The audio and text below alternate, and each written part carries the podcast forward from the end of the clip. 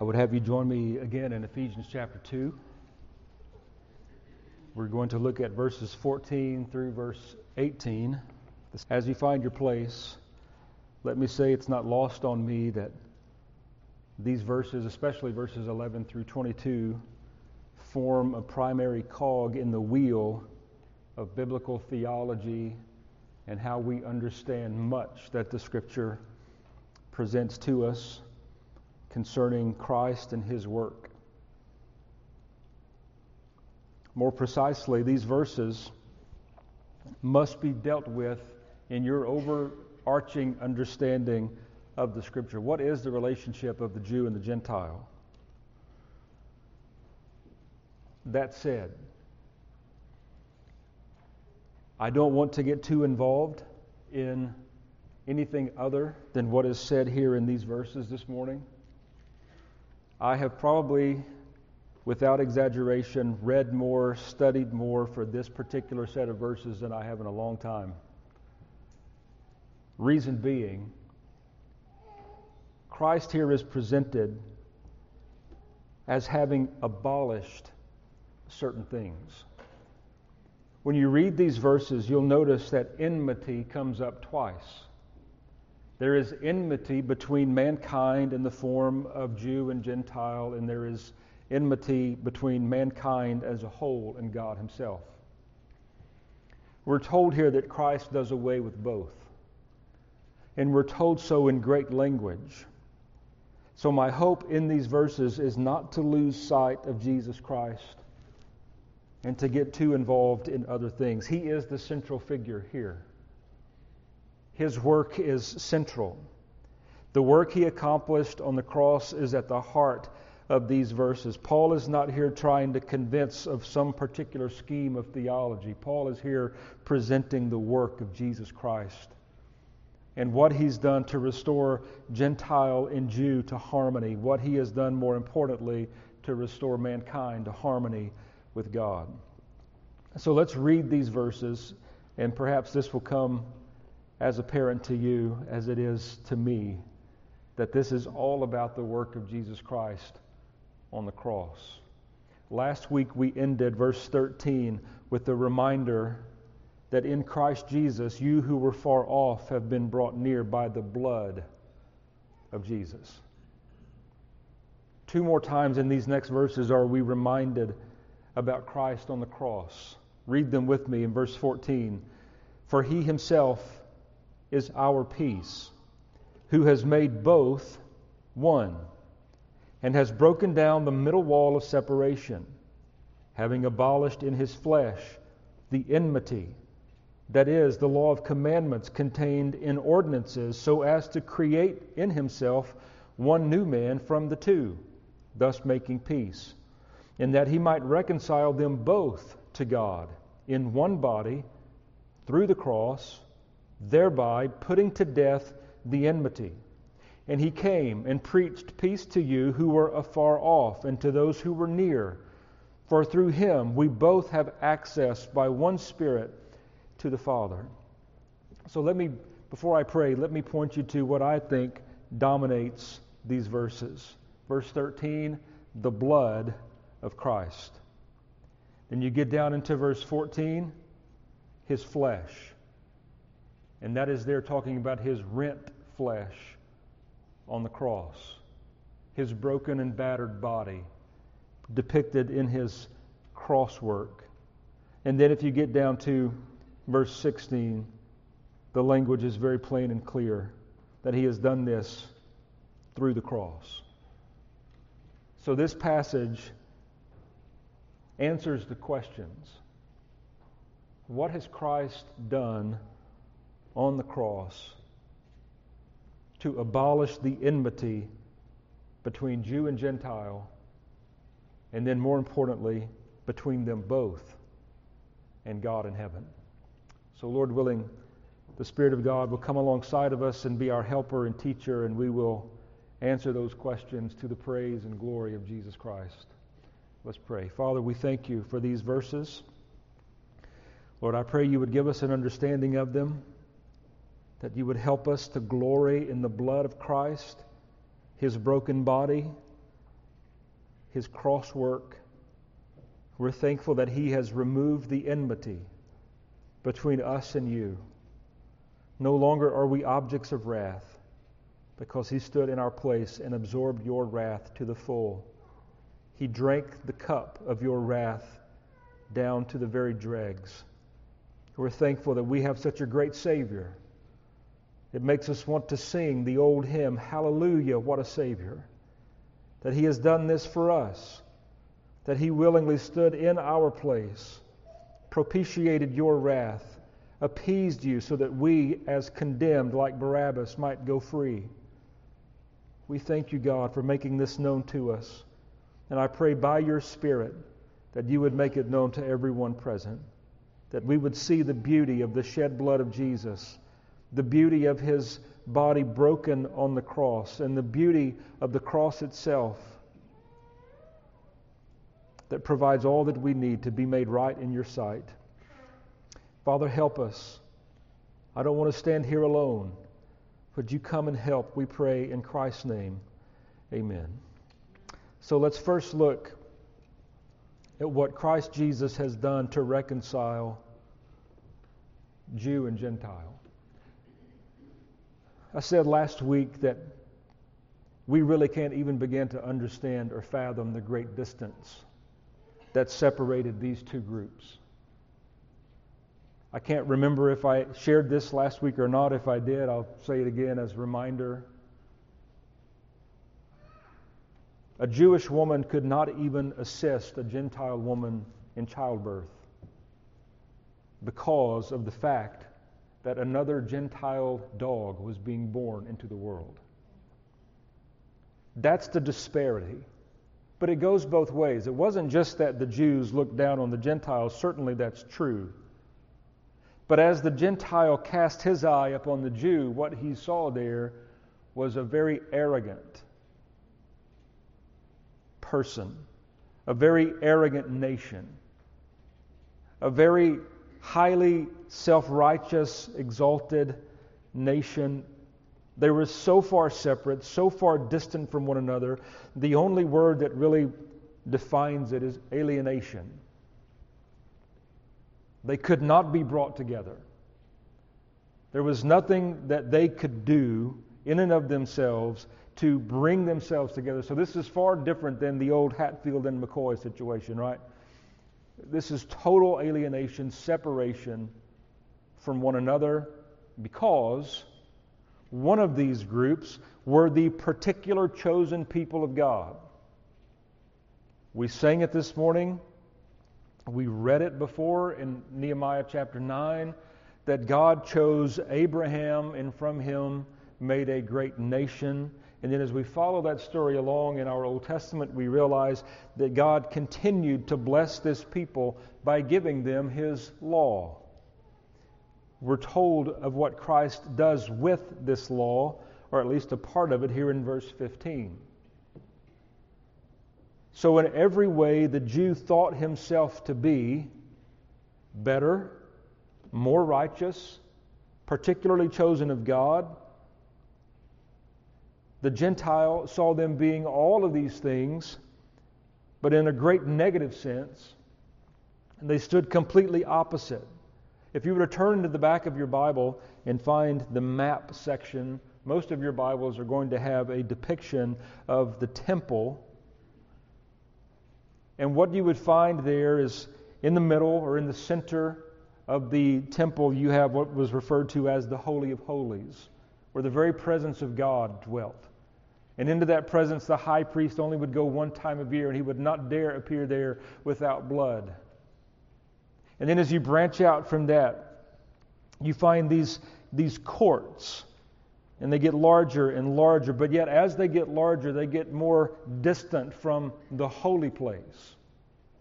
And so you have this inner court where the priests carried out their functions, where the incense was burned, and all of those types of things. And then as you remove yourself from that a little further, you find where the Jewish men themselves could come. And remove yourselves a little further, you find what was called the court of women, where Jewish women could come. Remove yourselves a little further from that, and you find the court of the Gentiles. And very clearly, history tells us that all around this court of the Gentiles, there were signs very clearly depicting to the Gentiles, if you transgress the boundary of this court, trying to make your way in more close to the holy place, you will ensure your own death. Your life will be taken quickly. Do not transgress this place. It's interesting that this outer court of the Gentiles is the place where Jesus cleansed the temple courts. This outer court of the Gentiles was to be representative of the light of the world shining upon the Gentiles. But yet the Jews had so perverted this outer court that they saw it as a place to make money.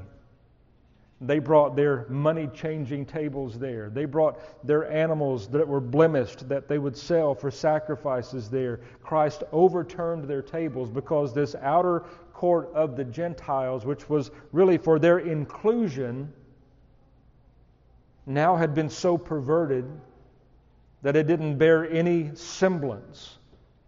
And of course, Jesus said, "My house should be called a house of prayer."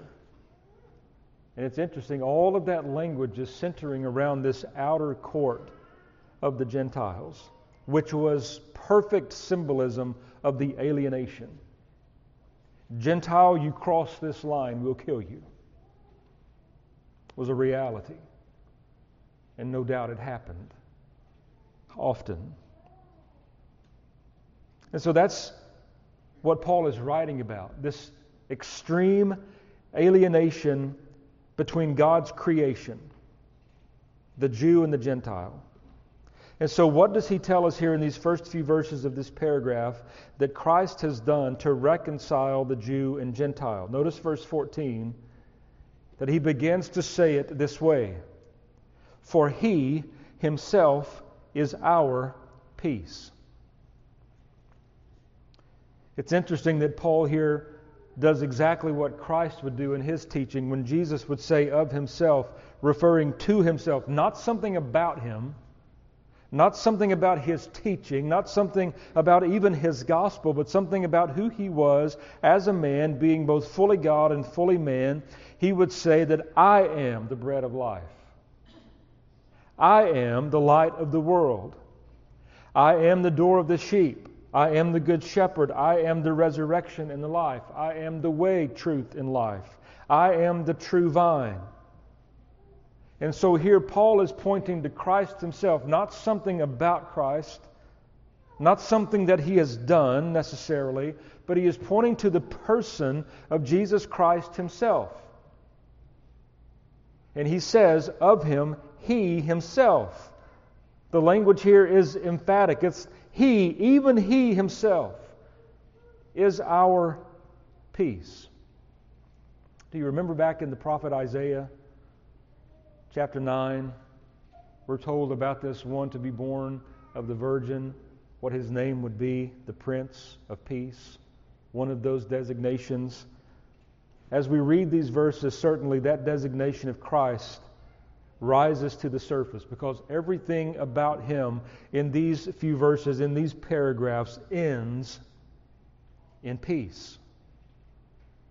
He effects peace himself in his body through the shedding of his blood as he gave his flesh, as he hung on the cross. He himself is our peace, who has made both one. No doubt Paul is here referring to, you have to go back up into verses 11, 12, and 13, but Paul is saying he has made both the Jew and the Gentile, now he has made them as one.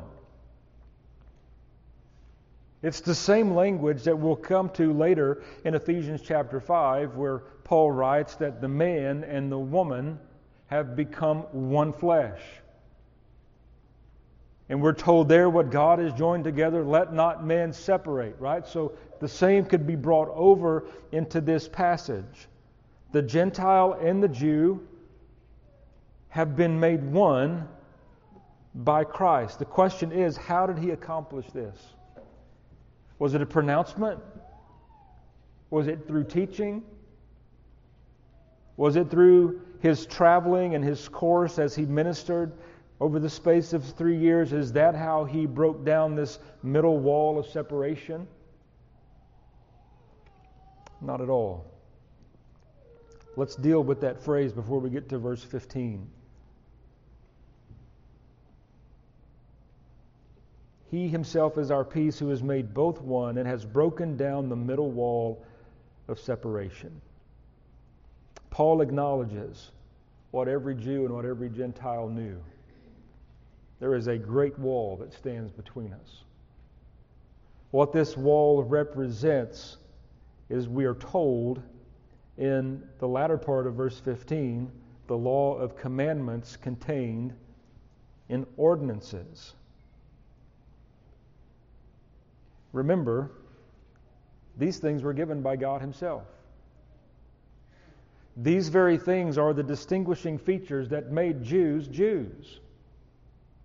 They were to be separate. They were to be sanctified. They were to be holy. In short, they were to be far different than all of the nations surrounding them. And isn't it interesting, as we read this morning, that when they entered into the promised land, the reminder there in Nehemiah chapter 5 is, as they went, the Lord drove out all of these Gentile nations before them. And he gave this people, the Jews, his chosen nation, all of their homes, all of their vineyards, anything that they had built, any well that they had dug, anything that they had done to improve their land, the Lord gave it all to his chosen nation.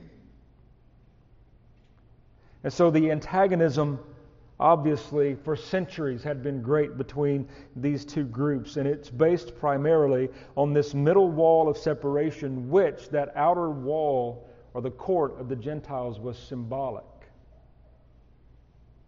So there was a reminder physically, visibly, that you could see. And then there was the reality, the fact that God had indeed given a law to his people that they were to obey, but they did not. We're going to get there later. The verse tells us that Christ has broken down the middle wall of separation, having abolished in his death the enmity. What does this word abolish mean? It means to remove, to loose, to do away with, to render inoperative. It's the same word that's used several places in the Scripture, perhaps another place most notably in Romans chapter 6. In verse 6, a little different context, but the word is still the same. Paul writes there, "Know this, that our old man was crucified with Christ, that the body of sin might be done away with, or abolished, or rendered inoperative, or removed, or loosed, or made void." All of those words help in understanding what Christ has done to this middle wall of separation, his law contained in commandments and ordinances. He has abolished it. How? Well, we're told here, in his flesh. As he hung up on the cross, as he was crucified in our place.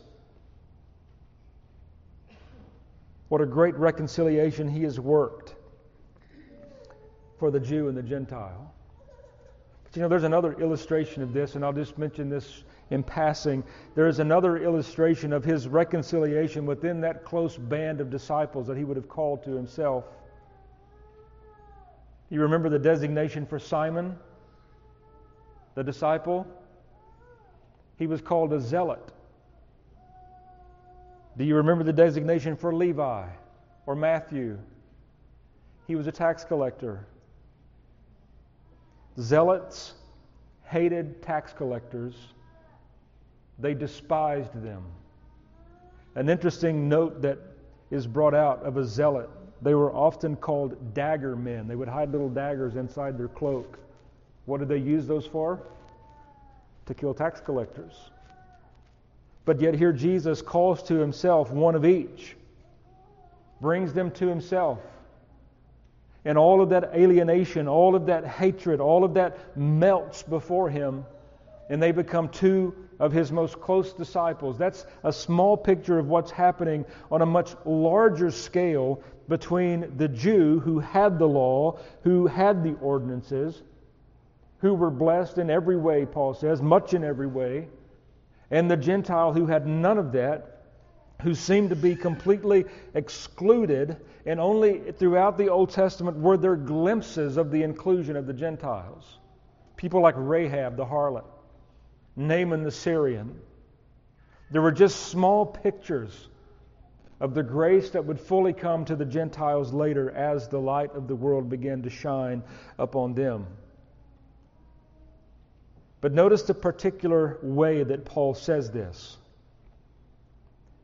That Christ has abolished in His flesh the enmity. Let's deal with that word.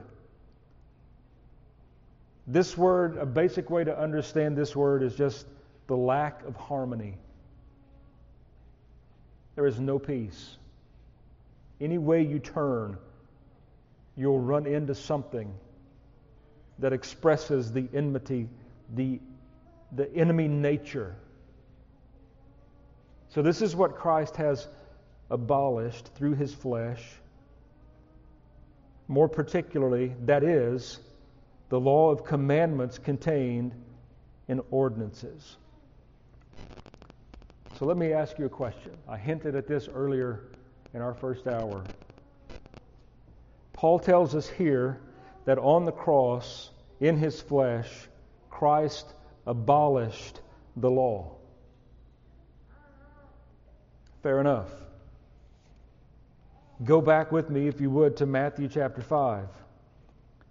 Jesus Himself, in the 17th verse of Matthew 5, says, "Do not think that I came to destroy the law. Do not think that I came to abolish the law or the prophets. I did not come to destroy, but to fulfill." And so which is it? It's both. How can we say that it's both?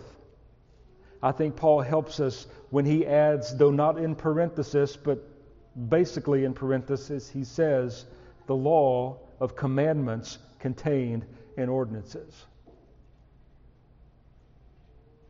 For centuries, there has been a way to distinguish the law of God that not all people will embrace.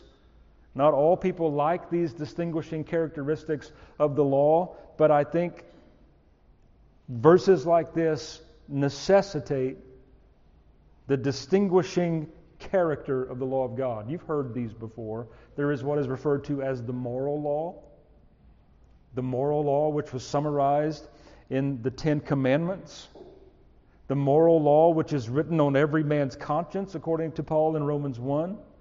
It was given a formal outworking in what we call the Decalogue or the Ten Commandments. It was the summary of the rule of love of God and neighbor that Christ used, and it climaxes in the giving of the new commandment.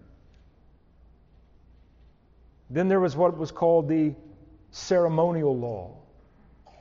And it's that aspect of the law that I believe Paul has in mind here. All of that ceremony concerning sacrifices, sanctification, separation, distinguishing, which, by the way, it was all of those things that the Jews had perverted. And it was all of those things, not the moral aspect of the law, but it was the ceremonial aspect of the law that they had perverted and were using to exalt themselves as being righteous in God's sight, when in reality they were nothing more than self-righteous. Jesus would pronounce woe upon them, call them hypocrites to their face. He said, "You're like a bunch of dead men's bones inside whitewashed tombs." And so back in Matthew chapter 5, when Jesus says that He did not come to destroy or abolish the law, certainly if you read Matthew 5 in its context, He's talking there about the moral law, the commandments, the Ten Commandments, and all that would flow out of those Ten Commandments. But what He is said to have done here by Paul is to abolish all of that ceremony and sacrificial system, which were all types and shadows pointing to what he would do when he came fully as a man to bear a cross and to die upon it. The end of his abolishing the law was that the enmity between Jew and Gentile was torn down. And if you look at the end of verse 15, we find by the end of his cross work, he had created in himself one new man from the two, thus making peace.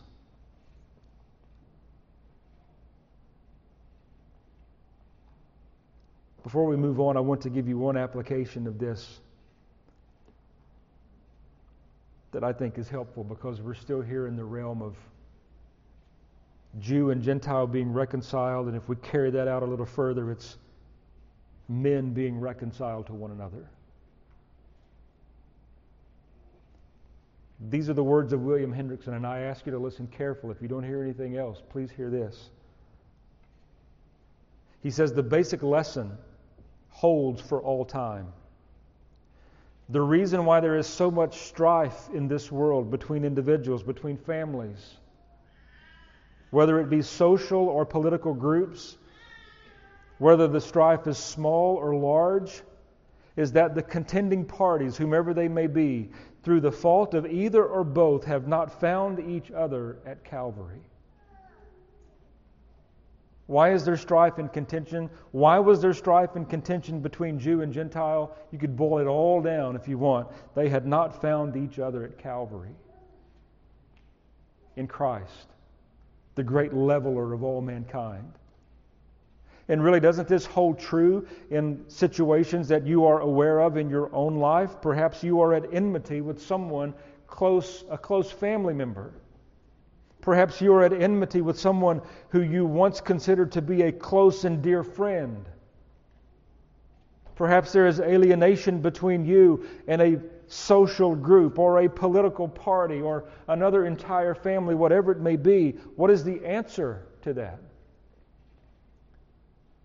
To ensure first and foremost that you have met Christ at Calvary, and then to pray that this other party would find him there and you as well. Though I didn't write down the entire quotation of William Hendrickson, he goes on to say something like this. William Hendrickson, he says, alienation, enmity can only be brought to peace. Whatever realm or sphere it's in can only be brought to peace through Christ and his work at Calvary. Perhaps you've been privileged to stand outside of one of those restored relationships and have seen that this is exactly the case. So long as there was one party outside of Christ, the enmity was not to be overcome. The one party who was in Christ would pray and seek and ask, even beg forgiveness, but it would never come until that other person, if the Lord ever brings them to faith, then what happens? There is real reconciliation, real harmony, real restoration.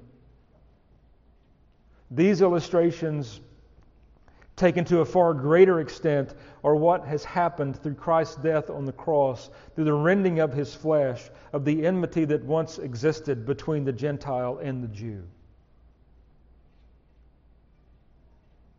What a great reconciliation Christ has worked. Paul would go so far as to say he's taken these two very distinct groups whose hearts and minds were once filled with hatred, and he's brought them together into one man. Later he's going to say into one body. But moving from that being Christ's reconciliation of Jew and Gentile, we move to an even greater work of reconciliation.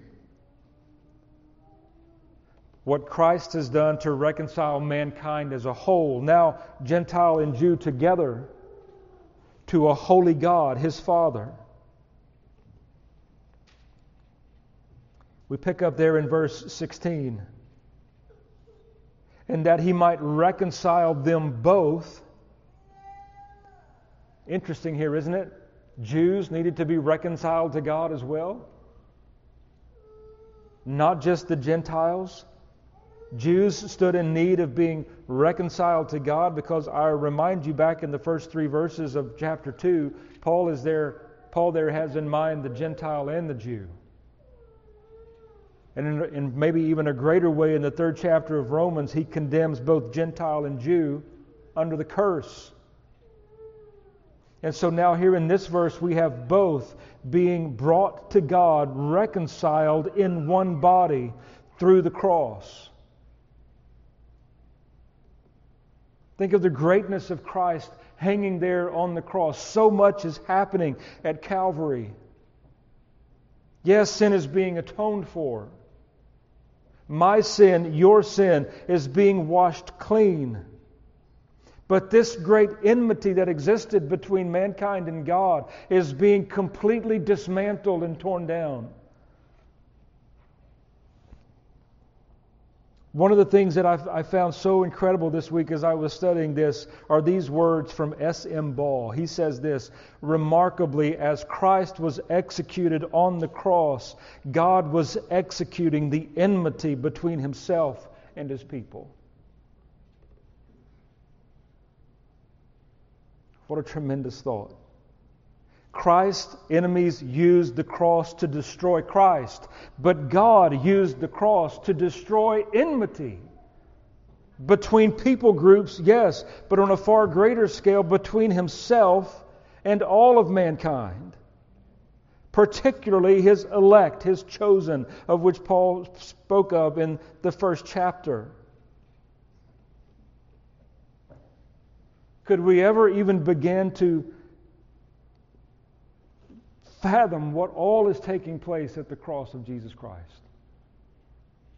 The God-man coming in the form of flesh, taking upon Himself the form of a servant, humbling Himself to the point of death, even the death of the cross. Is there any wonder why the next verse says then, therefore His Father has highly exalted Him? Why? Because He has accomplished the salvation of His people, and He has completely abolished and torn down all of that which stood in separation of His creation of humanity. So what S.M. Ball says is remarkably true. As He was executed on the cross, God His Father was executing enmity between Himself and His people. But notice what Paul says here of these people groups, Jew and Gentile. He says He has reconciled them both to God in one body. I'm certainly not alone here in interpreting this one body as the church. How can you read chapter 4, 5, and 6 without understanding it that way? The church of Jesus Christ now is comprised not of Jews only, not of Gentiles only, but of both. The people of God are now both gloriously saved. The enmity is completely gone. Notice if you keep reading, the rest of verse 16, thereby putting to death the enmity. All of the hostility between God and man removed by Jesus Christ. You must have a mediator between you and Christ, between you and God. You must. There must be someone who stands in the middle and pacifies the wrath of God for you. And I've been reading a short biography of Jonathan Edwards this week. You recognize that his greatest sermon, or his most well-known sermon, Sinners in the Hands of an Angry God. You've heard of that. You may have even studied it in an English class in high school. A great piece of literature, no doubt, but used mightily of God. But I don't know if you've ever read in history where he came under great attack for that sermon by Christians, by his own church, by his friends. They leveled the accusation against Jonathan Edwards, all you're doing is scaring people into the kingdom. How would people not respond when you tell them they're being held by a spider's web over hell, and all that has to happen is for that small piece of thread to break, and then they will be totally absorbed in all the wrath of God? I love his reply to that. This is what Jonathan Edwards says against such great accusation, or to answer it. He says, the word fright is commonly used for sudden causeless fear or groundless surprise. But surely a just fear, for which there is good reason, is not to be spoken against under any such name. What is he saying there? His reply is, I'm not trying to scare people. I'm warning people. There's a great difference than trying to groundlessly surprise someone or to use causeless fear. And I bring this up only because the word enmity that we're dealing with here in these verses speaks to this issue. The fact that there is enmity between God and man, those who are outside of Christ, should be good reason, as Jonathan Edwards says, to invoke a just fear. In reality, the Bible does say, if you die in your sins, then you will become forever, throughout all eternity, an object of the wrath of God. The reality of Jonathan Edwards' sermon, of you being suspended over hell by a spider's web, that's great imagery and illustration for the truth of Scripture that tells you in lots of different places that your life is but a vapor. Here today, gone tomorrow. That you were created out of dust, and to dust you will return. That you were like a flower of the field. All of these great illustrations are brought forth. How could that not incite fear in someone who has any real concern for the state of his soul, for the state of her soul? How could you leave this place without being made right with the Holy God, knowing that if you were to go out of here and some tragic thing befall you, that you would be entered into an eternity of being an object of the wrath of God? The Scripture uses great language, great graphic language to describe this place. It's the place where the worm never dies, where there is weeping and gnashing of teeth. And in reading this, I believe it was Jonathan Edwards again, speaking about the wrath of God. He said something like this: the wrath of God is not a passion in God. In other words, it's not something that He reaches at His ultimate boiling point. He says, far from that, it is the calm repose against sin. In other words, what he means by that, this is not something that God just flies off the handle. This is His calm, sure, and steady wrath that will be worked out against those that refuse to come to faith in His Son. I hope you're scared. I really do. I hope you have a just fear, not a groundless surprise, not a sudden fright, but I hope you have a real fear of falling into the consuming hands of a living God who is holy, holy, holy, and you are sinful, sinful, sinful. But now back to this good news. All of that being true, notice here that Paul says that through the cross, that Christ put to death the enmity. As He was being put to death, He put to death the enmity that existed between fallen mankind and His Father.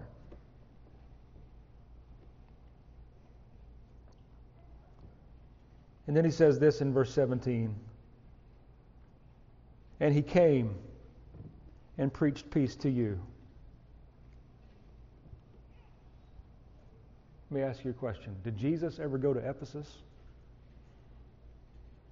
No.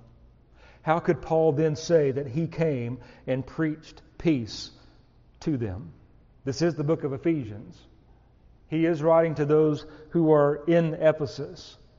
All of what he writes has an immediate application to them. So why is it that he would say to them that Christ came and preached to them who were afar off? Afar off there being a reference to their place as Gentiles, far removed, without God, without Christ, strangers to the covenants, and aliens from the commonwealth of Israel.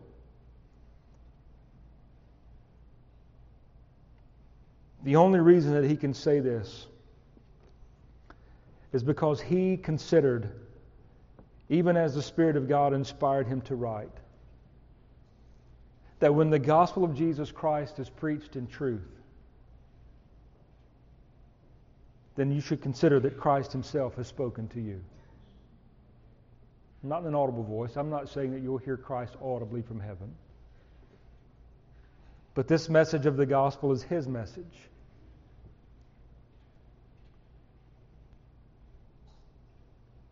Interestingly, in John 10, Jesus would say, "My sheep hear my voice. I call them by name." He even references what I think is his cross work here when he says, "Other sheep I have who are not of this fold." Who are they? The Gentiles who are far off. He even prayed in John 17, "Lord, my Father, that you would make them one, even as you and I are one." These truths that Paul is writing here are the reflection, or even what we would consider the answer to those prayers. The Father has indeed, through Christ and His work on the cross, made them one. And Jesus Himself now has prepared the way for Him to call by name those other sheep. They will respond to Him. So when Paul says he came and preached peace to you who are afar off and to those who were near, what he means there is that Christ speaks through the gospel. It is the power of God unto salvation. And if you hear his voice, I pray that you will come running to him. He will receive you. He will take you as one of his own. The enmity that exists between you and your heavenly Creator in heaven will cease to be. And as an outworking, as an outlier of that, one of the great blessings of the gospel will be that those Christians that you have enmity with, perhaps it's your parents, perhaps your parents who have poured into you, loved you, all of these types of things, you're outside of Christ, and there is some type of enmity there between you and them. When you come to Christ and the enmity between you and God is removed, then also what happens? The enmity between you and God's people is gone. It's removed. Christ comes and He preaches peace to those who are far off and to those who are near. And then verse 18, the summary of this. For through Him we both have access by one Spirit to the Father. Through Christ, we both, Gentile and Jew, have access by one Spirit to the Father. We know the Bible teaches us that Christ opened the way. That when He died on the cross, the veil of the temple was torn in two. Full access now to a holy God through Him. Let me first make that point. You will not come to the Father in any other way but through Christ. It's impossible. Second, let me deal with that word access. You know my affinity and love for the writing of Curtis Vaughn. He helped me with this word this week.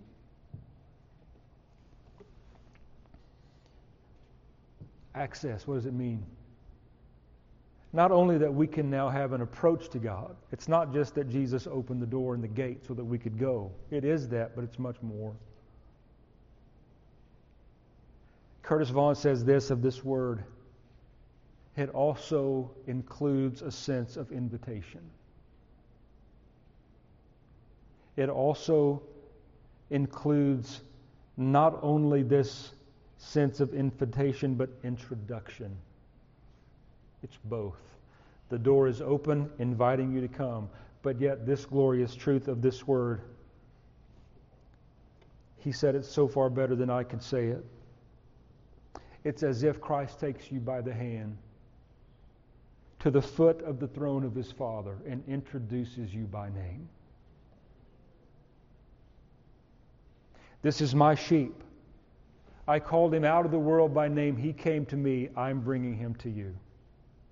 Full access to the Father. Is it any wonder then why Jesus would say, I am the way, the truth, and the life? Is it any wonder why we read in the Scriptures, no man can come to God except through him? No other person, no other group, certainly not you yourself, have the ability for you to stroll up to the throne of God and introduce yourself. And I realize that may be somewhat way of speaking in jest. But in all seriousness,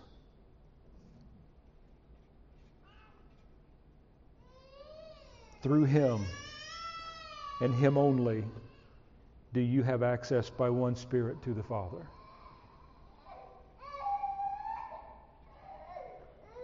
Will you come? The door is open. The enmity has been dealt with. There is the restoration of harmony.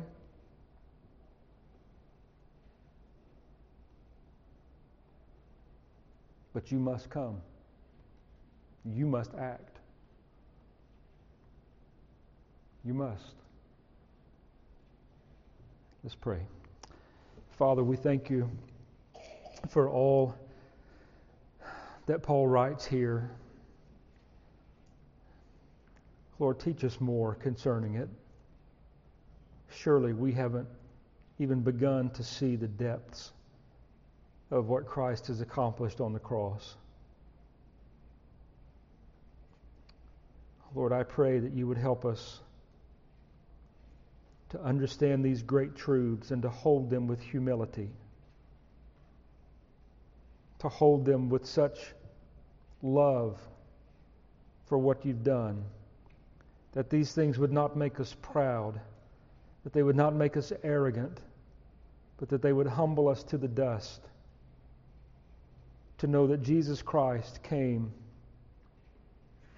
He accomplished this in my place, and then by mercy and grace, he came and preached these things to me by your Spirit.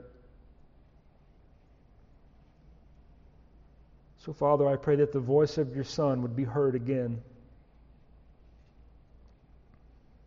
I pray for any sheep that have not heard his voice, that even now you would dig out their ears so that they would hear. They would hear him calling them by name. Come unto me, you who are weary and heavy laden, and I will give you rest. Father, remove the enmity between another soul and yourself for your own praise and glory. Lord, I pray in response to this that there would be enmity removed between individuals, between family members, between family groups, whatever it may be. Wherever enmity exists, we know that the only real and true peace that can be brought to it is through Jesus Christ.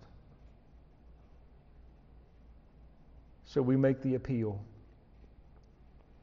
And we appeal to your mercy and grace because we know in both of these you abound. Father, help us to hold and to preach these truths in a way that makes Jesus Christ appealing. lovely, faithful, true. He is indeed the great shepherd of the sheep. So we ask you, Lord, to do your work. We'll give you all the praise and all the glory for it, and we'll do it in Christ's name. Amen.